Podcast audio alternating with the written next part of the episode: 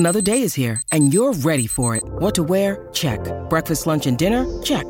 Planning for what's next and how to save for it? That's where Bank of America can help. For your financial to-dos, Bank of America has experts ready to help get you closer to your goals. Get started at one of our local financial centers or twenty-four seven in our mobile banking app. Find a location near you at bankofamerica.com slash talk to us. What would you like the power to do? Mobile banking requires downloading the app and is only available for select devices. Message and data rates may apply. Bank of America N A, member F D I C.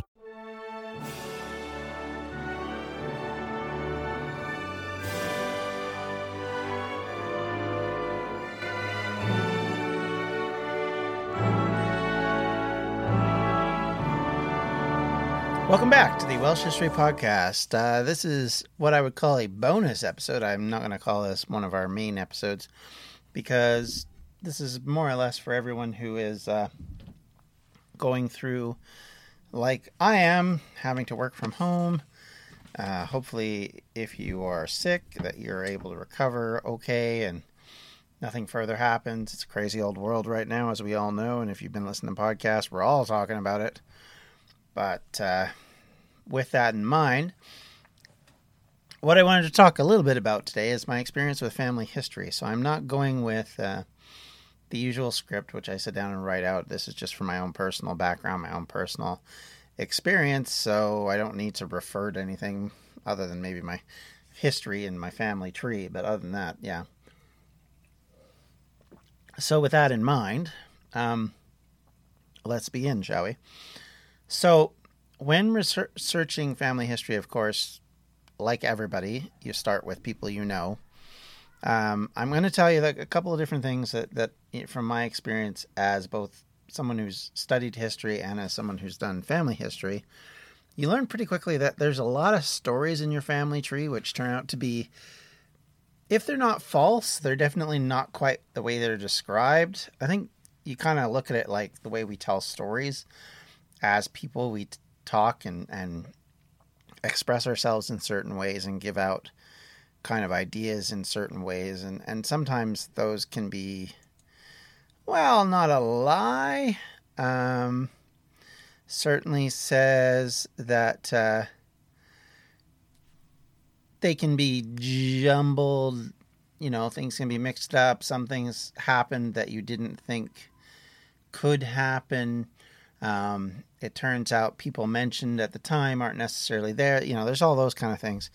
So, I mean, I've had family history stories that were told for decades in my family, which turned out to either be, if not true, then slightly mixed up or, or mistaken. My mother for years couldn't figure out the name of one of our ancestors and constantly got the last name wrong. And so you can see how if they're doing that, it's getting into everything about it, and uh, and it falls to you as a researcher to make sure you get your facts straight and get everything correct and make sure your spellings are correct, and and knowing that, you know, people in the past aren't going to always spell everything correctly, aren't going to spell everything right, aren't going to do the things in a way that makes sense sometimes. Um, it makes things trickier. And let me tell you, Welsh history is no different uh, on that front. As someone who's done his own family history and, and looked into things, there are some lessons that I learned very quickly, which I wasn't expecting. And as I've gone on to learn about it, um, I'm learning more and more that just how complicated it can be. And, and we all hit roadblocks. So, so be aware that if you're doing this, you're going to hit roadblocks from time to time. And sometimes you just can't get past them. Sometimes you do. So to go into it in a little bit more detail, for my own family history, my, my Welsh ancestry is Williams and Jones. That's about as, you know, Welsh as you get, really. Uh, and then it passes on into many different other last names and, and peoples. And but the interesting thing and what makes it easier for me than other people is most of my ancestors on the Welsh side pretty much stayed in one area. The Llŷn Peninsula is pretty much where all of my immediate ancestry stayed. And if you look at the size of that area, it's not big. So tracing some things makes it a lot easier. Like I was lucky in the fact that my my mother, my grandmother's side I actually stayed in one house for a couple hundred, well, for about a hundred years. Uh, and in that period of time, again, going back to family stories of how it was built and why it was built and all this kind of stuff. Um, you know, the, the story goes, and, and that's all I can say. I don't have any proof, is that it was a building that was built over a, a one night, which is why it was so small and such, and a cottage, because they were given the allowance to build something as long as they could get it up on one night on whatever land they wanted in that village. And so they built this little tiny cottage, and, uh, having been to it and seen it, it's it is a very small cottage. Uh, it is. I couldn't imagine raising like three or four or five kids there. Just, never mind some of you know, not as common in my family, but I know some families, like on my mom's side, for example, they had like ten kids. You know, so trying to fit them all into that little tiny space would have just driven you crazy. And of course, in history, in this time period, you didn't necessarily have walls to separate you from your family.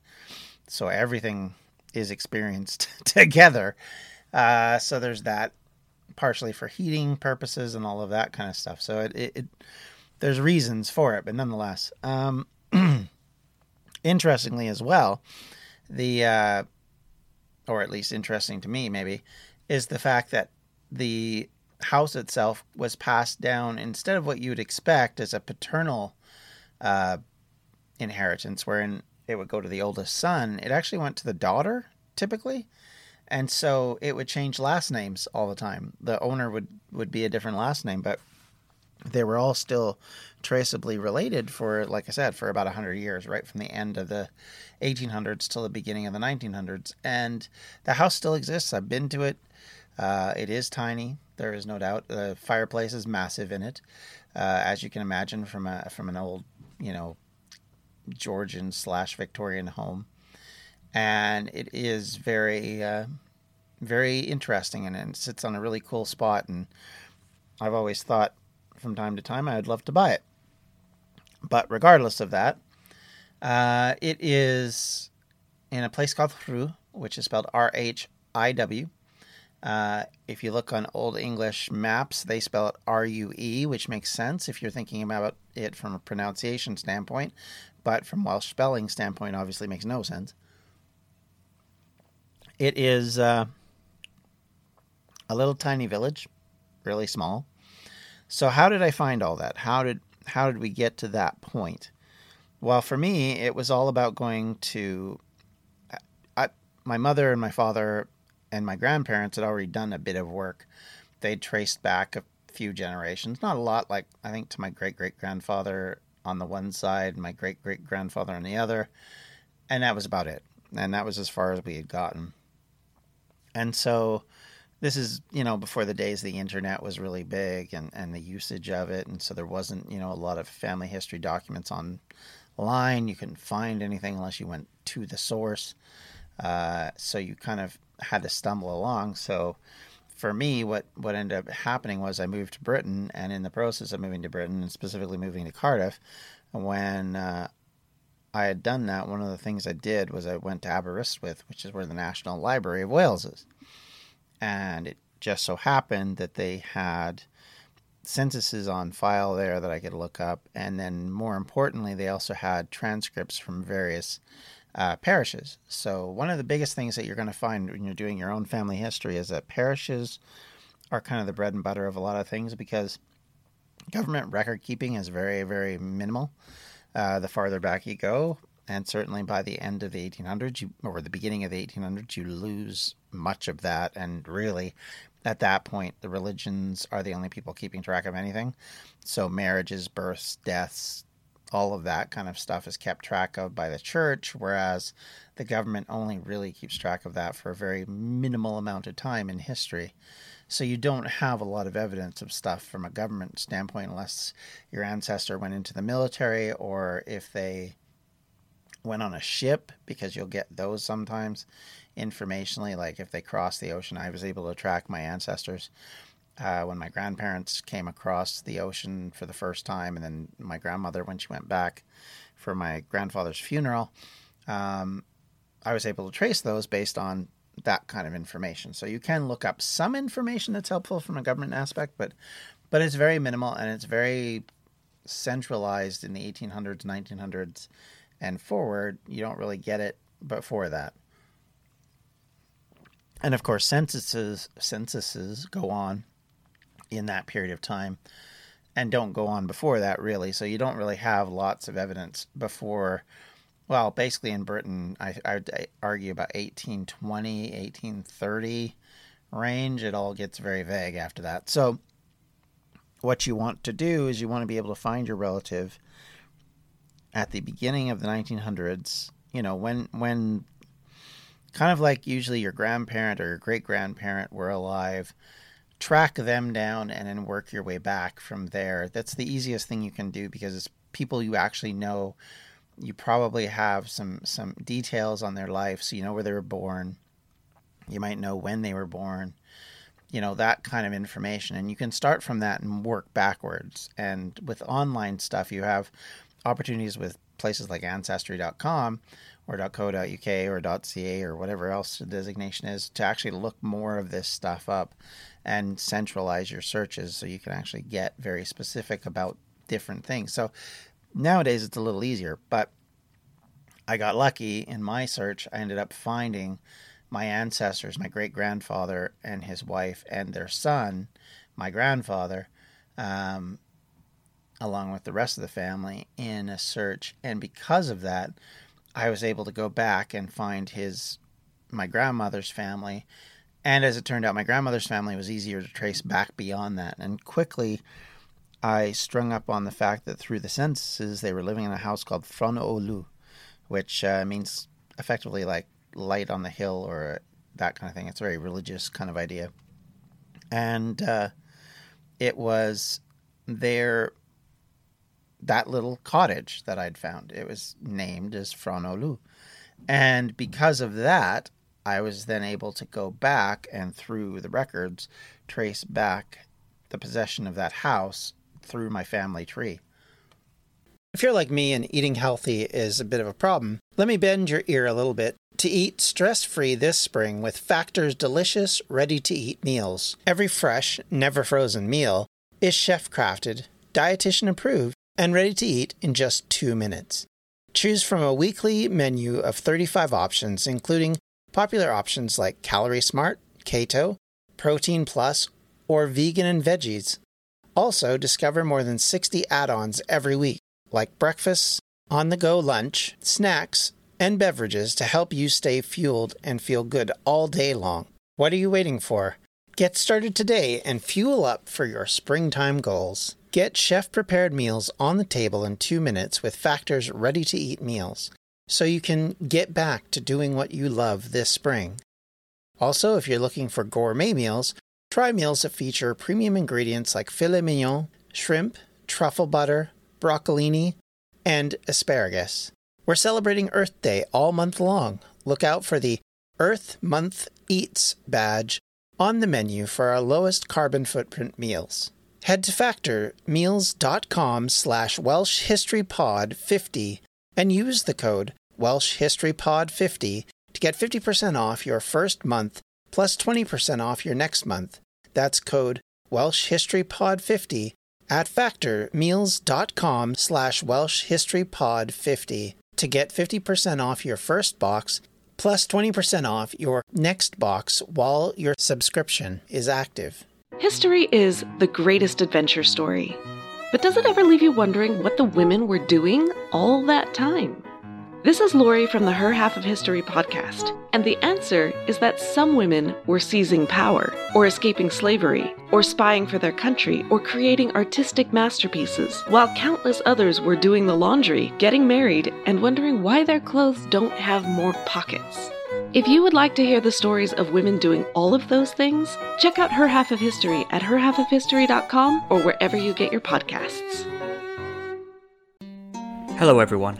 My name is Tom Kearns, and I host the Anglo-Saxon England podcast, where I cover the history and culture of England from the departure of the Romans in the fifth century to the Norman conquest in ten sixty-six. So far, we've surveyed the collapse of Roman rule in Britain, the migration of the Anglo-Saxons, and the history of Northumbria from its beginnings in the mists of legend to its destruction at the hands of Viking raiders in the ninth century. I hope you'll come and give it a go. Which is amazing. Now, of course, you had to verify a lot of things. So this is the other thing.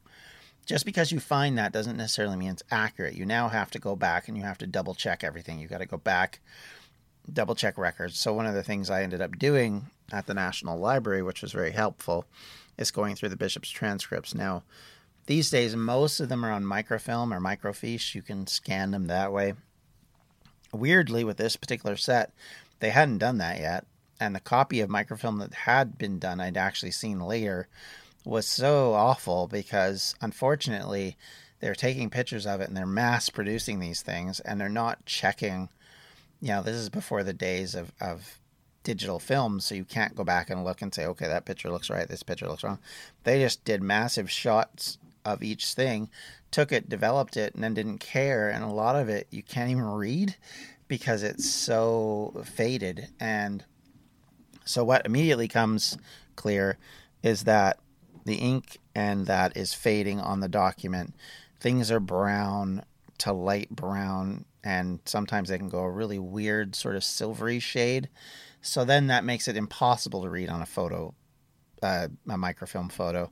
And so a lot of that work really just gets destroyed in that process. And you really need someone to go in with a digital camera and take pictures. I ended up going back and taking probably about fifty years worth of digital photos of those transcripts uh, a few years, well, number of years later, decade later, trying to get the information I needed for that because I wanted to be able to uh, at least have something and be able to take it home and go look at things at home.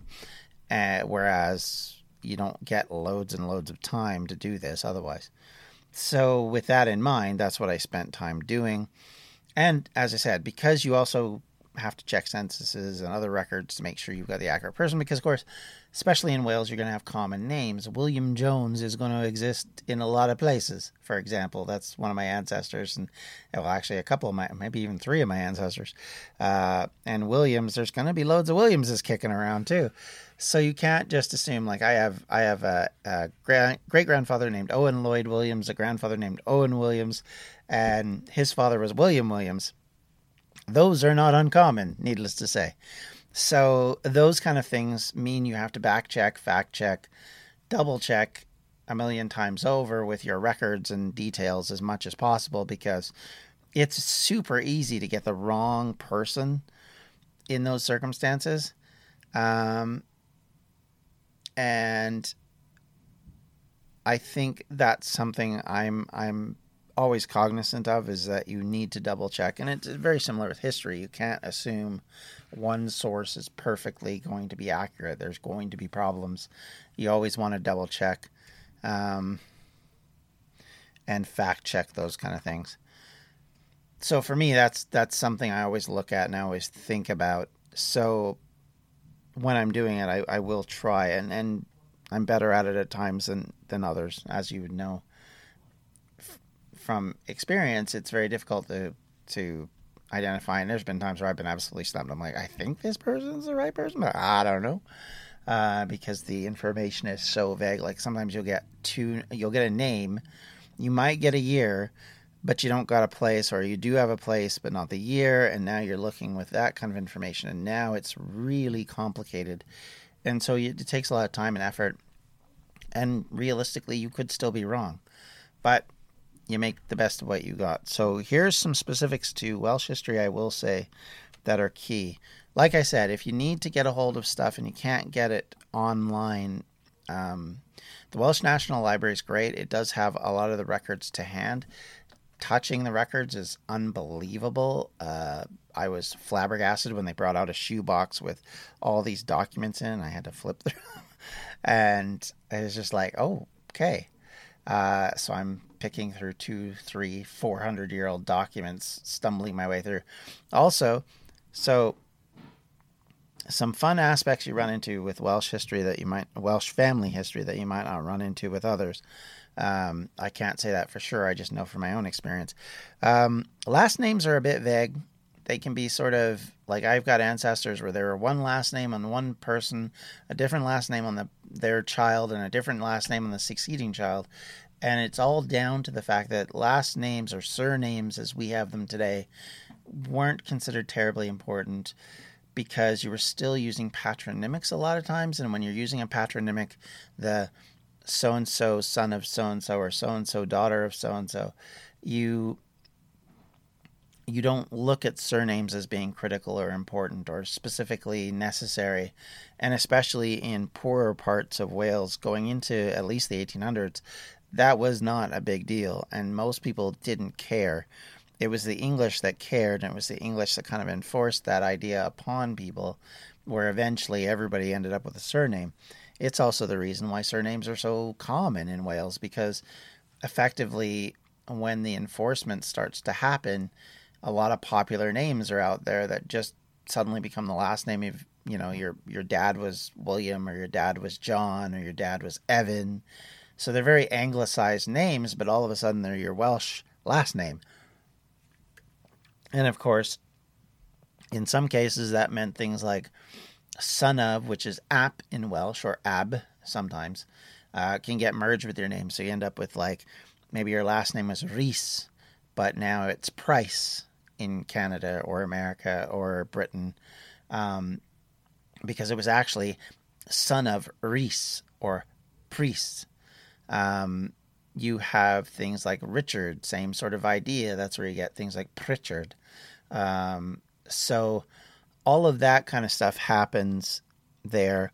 And in some cases, worse yet for family historians, um, because of this last name vagrancy, um, what will happen is, is suddenly you'll have an ancestor that doesn't have a last name that matches anybody you know on your list. And the reason for this is because sometimes last names were given by a they would get the grandparents' last name. They would be given the father's last name, the mother's last name, or more particularly interesting, they would be given a godparent's last name. So you could have a kid that doesn't have any last name that relates to anybody else because of this. Because, of course, you're not going to know who the grandparent, the godparent is, because unless it's on a record somewhere, you have no concept of that. But all of a sudden you've got this, this Angharad Jones, who's daughter of Mary and John, you know, Richards, who, you know, what?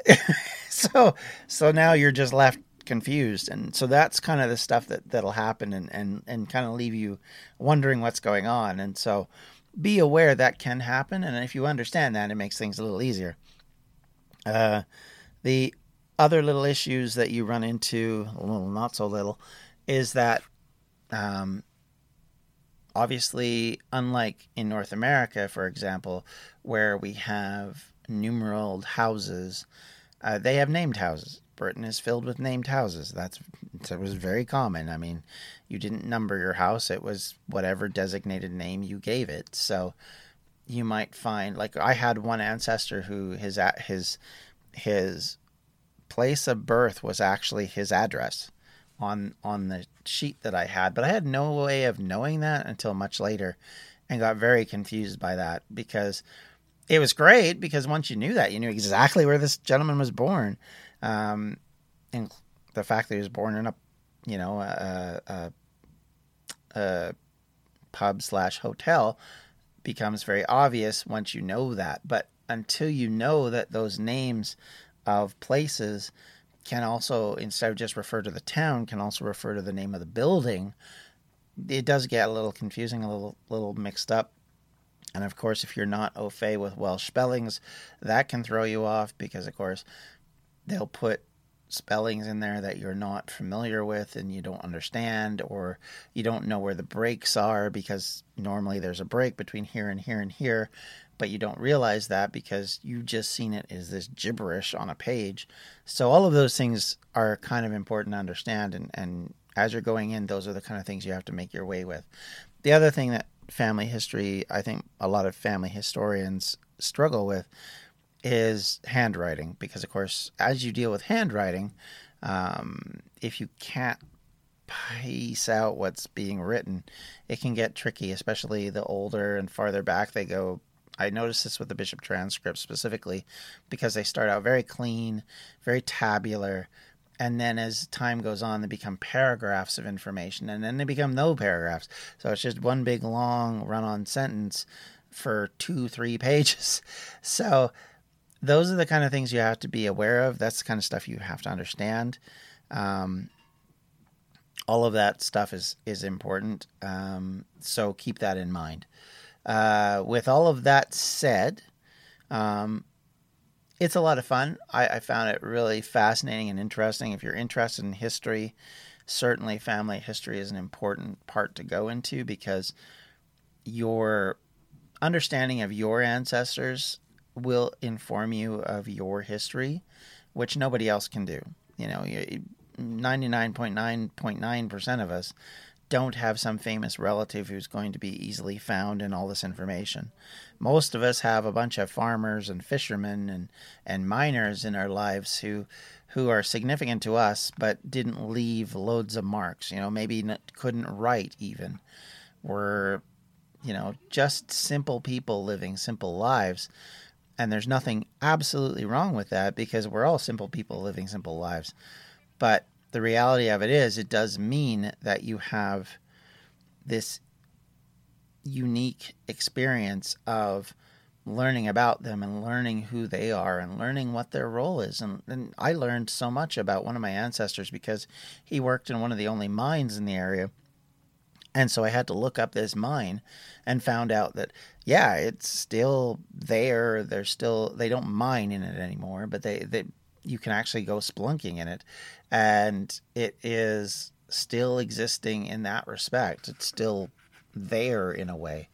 You know, you're you're not going to go back and suddenly find Julius Caesar's an ancestor, but you might find people who had interesting lives, who led interesting lives in their past that, that, like I said, you get to honor, because you're maybe the only one who ever does. And let me tell you, if you have somebody who's done that for you, the value of that as a historian is im- immense. And do family historians get things right? No, they do get things wrong. They they do pick up family history stories that are patently false and repeat them ad infinitum, um, because they don't know any better. And, and I'll be one to put my hand up and say, I did that myself.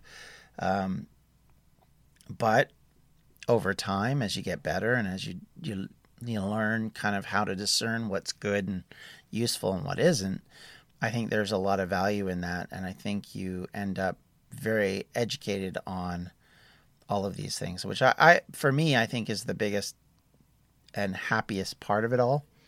Uh, you end up with this parcel of information that you didn't know, and you learn so much in that process that I think gives you an advantage later on, because when you're trying to do research for something else, you have this experience of, okay, well, if I do this and I go there and I look here and I know how to use the internet to my advantage to find what I need to find, a lot of things will become a lot easier and, and help in ways that you never thought. Um, when I was at university, I took a course in library science. Never thought it'd be terribly important, other than, you know, just as, as a course that I needed, because you had to take it. It was a mandatory course at school. And at university, what I didn't realize I was going to do there was I was going to learn a skill that actually helps me today in the work I do out, you know, in my actual paid work.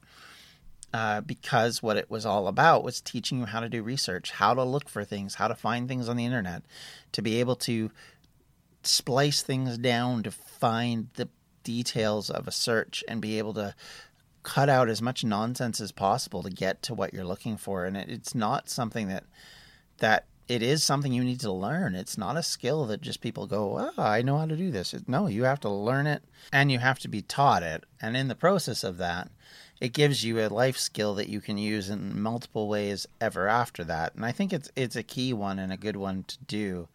And certainly I think we all can use in our daily lives when we're going through you know, dealing with people who are posting fake news and all of these other fun things that come along in, in our modern lifestyle.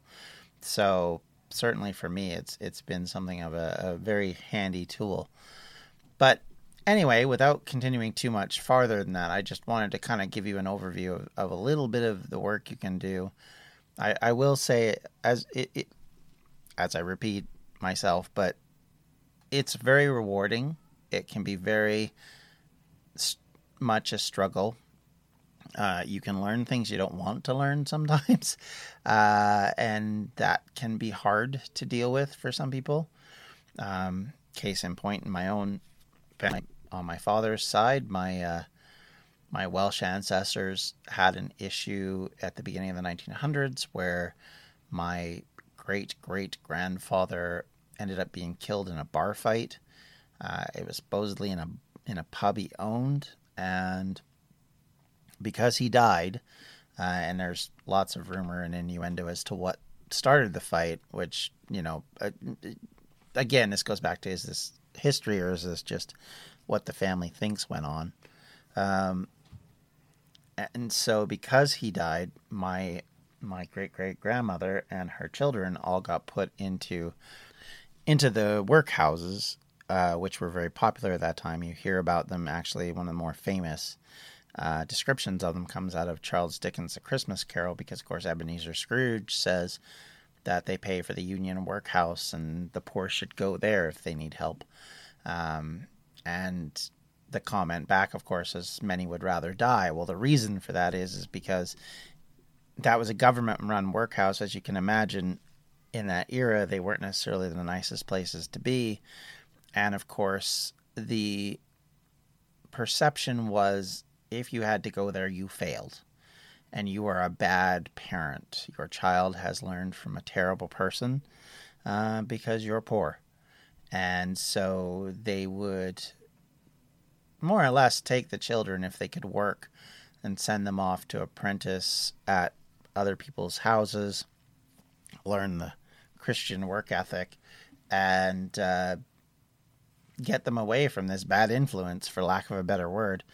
And that, I think, surprised me in a way I wasn't expecting, to read about this particular workhouse in a report by the House of Parliament that was done at the time period when my, my ancestors are in there, and seeing how much damage it did to the family relationship that they were in there, to the point where my grandfather never talked to his mother after they got out of there. Um, so you... you understand what it does. But like I said, this is not something that, like, you know, a war hero or something f- fantastic that people will talk about for years and years and years. They're not going to put up a statue about this, but for your family history, it matters. And it, and it influences life right to today. I can guarantee you that that experience for my grandfather influenced his moving to Canada, and has a lot to do with why my family worked out the way it did. And it it's important to know and understand that. So for me, that was a big clue into kind of how our family has grown over the years since then.